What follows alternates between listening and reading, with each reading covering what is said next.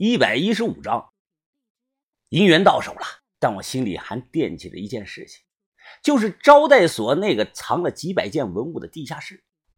根据我打听到的消息，招待所老板真名叫秦志坡，就近几年才开的这个招待所。四川是南方，这里是南派的地盘，对比北派的把头，南派也有一些厉害的支锅。野路子全国各地都有。这么大规模的野路子团队，本地那些正规军不可能不知道的。我通过把头的人脉电话联系到了一位中间人，这个中间人又通过另一位朋友联系上了一位姓杨的直国。我开了一个多小时的车去了木格措景区。木格措里头有个湖叫七色海，七色海对过就是驼峰山，山脚下有个很大的凉亭。我开着我这辆破夏利啊，就到了这里。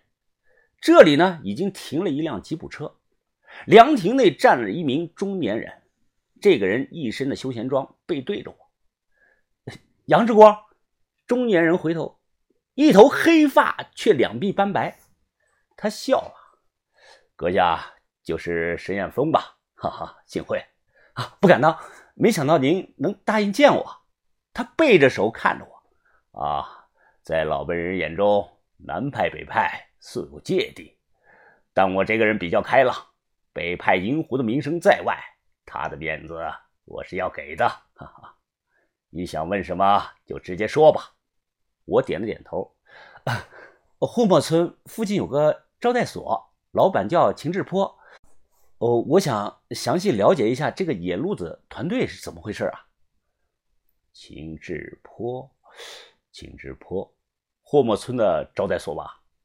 他想了半天，这才皱起了眉。谁告诉你这个人是野路子的啊？我疑惑了。啊，陈志国，这个人难道是你们南派的？他摇了摇头。哈，你搞错了，这个人不是我们南派的，不是野路子。那个地方我也知道，是川西考古队用来临时中转文物的库房。啊！我脑子反应不过来了。你想打那里的主意，年轻人啊！我说句不好听的话，你是不怕死啊，还是现在就想给后半辈子找个家呢？啊！我人都傻了，幸亏我找了正规军问了问，要不然可能会酿成大祸，甚至连累到我们整个团队全军覆没。后背我是直冒冷汗。怪不得那个架子上的文物摆放的是整整齐齐，还贴了标签呢，肯定已经全都登记入了电脑。但凡少了一件，都是大事儿。幸亏当时我没拿呀，要不然麻烦大了。这事儿整得我是心有余悸。哎，接下来呢就是出货。早年间内地确实有很多的大藏家，但对比起来，他们确实没有香港藏家出价狠。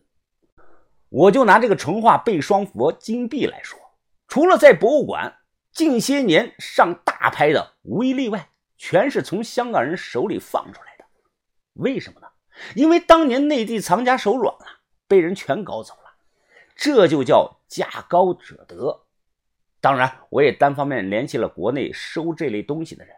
我问了永州的煤钱馆，煤钱馆的老板梅梅看了我发给他的照片。回电话对我说：“啊，向老板，如果收的话，我能给个高价，但我不太敢收这类东西，太烫手了。”啊，我说明白。哎，你有你的考虑，很正常。这天晚上八点多，袁四比告诉我人到了，我们开车啊去见这个老板，地点就在河边的三毛大排档。这么大个老板是坐着这个三蹦子车来的，这个家伙吃的是白白胖胖的，肥头大耳。我目测年龄啊，不到四十岁。那个时候河道的路不平，都是乱石头。三蹦子是一颠簸，他满身的肥肉是乱颤呐。袁四比带着我去迎接他。胖老板从三蹦子上跳了下来，笑眯眯的和袁四比握了握手：“老袁啦，来好啊，好久不见了。”我跟着小轩啊学了几句他们的说话，当下笑着指着他戴的手表说了：“哦。”好塞嘞，好塞嘞，一般般啦，百达翡丽啦。我脸上陪着笑，不知道咋回事，总想上去踹他一脚，但是我不敢，这是财神爷呢，哪有打财神爷的？要把他供奉起来才对。啊，来来来，呃，这边入座。哎，老板，我们的鳕鱼做好了没有啊？大排档的老板马上回应道：“哦，马上马上啊，五分钟，这个鱼咱收拾的很呐。”为了招待远来的贵宾，袁四比下午特地去搞了一条野生的饼鳕鱼。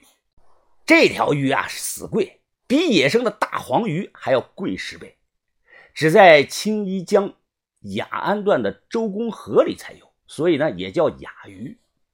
这个玩意儿平常住在石缝里边，力气非常大，还扎人，但特别好吃。平常啊，有喜欢吃鱼的朋友可以试一下，哎，吃吃看。现在应该有人工养殖的了。几杯啤酒下肚，这个老板啊也学着周围的人样子，把衣服撩起来一半，露出了他的肚皮。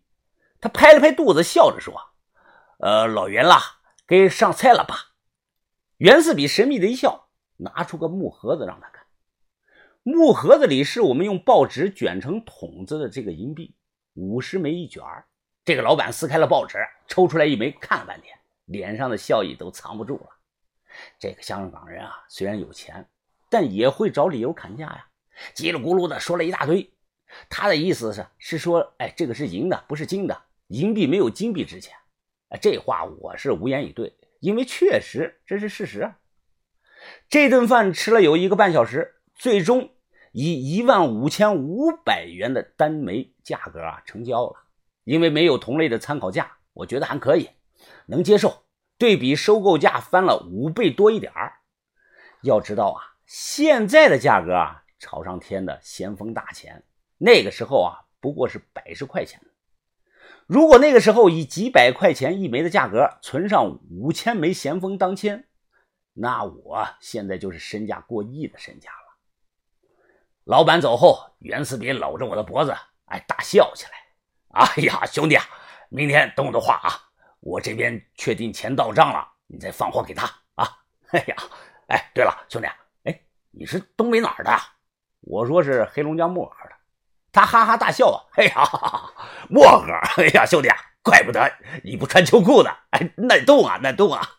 哎，兄弟，我闺女今年二十二了啊，长得可是不错的，在国企上班呢。你有没有兴趣啊？我给你们撮合撮合。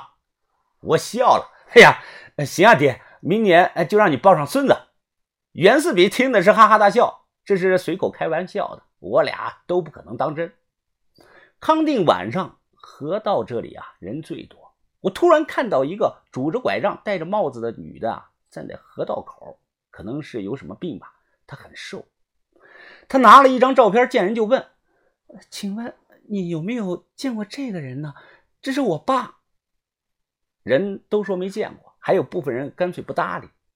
看到他拿的照片，我心头一颤呐，啊，一模一样啊，就是我埋的那个男的。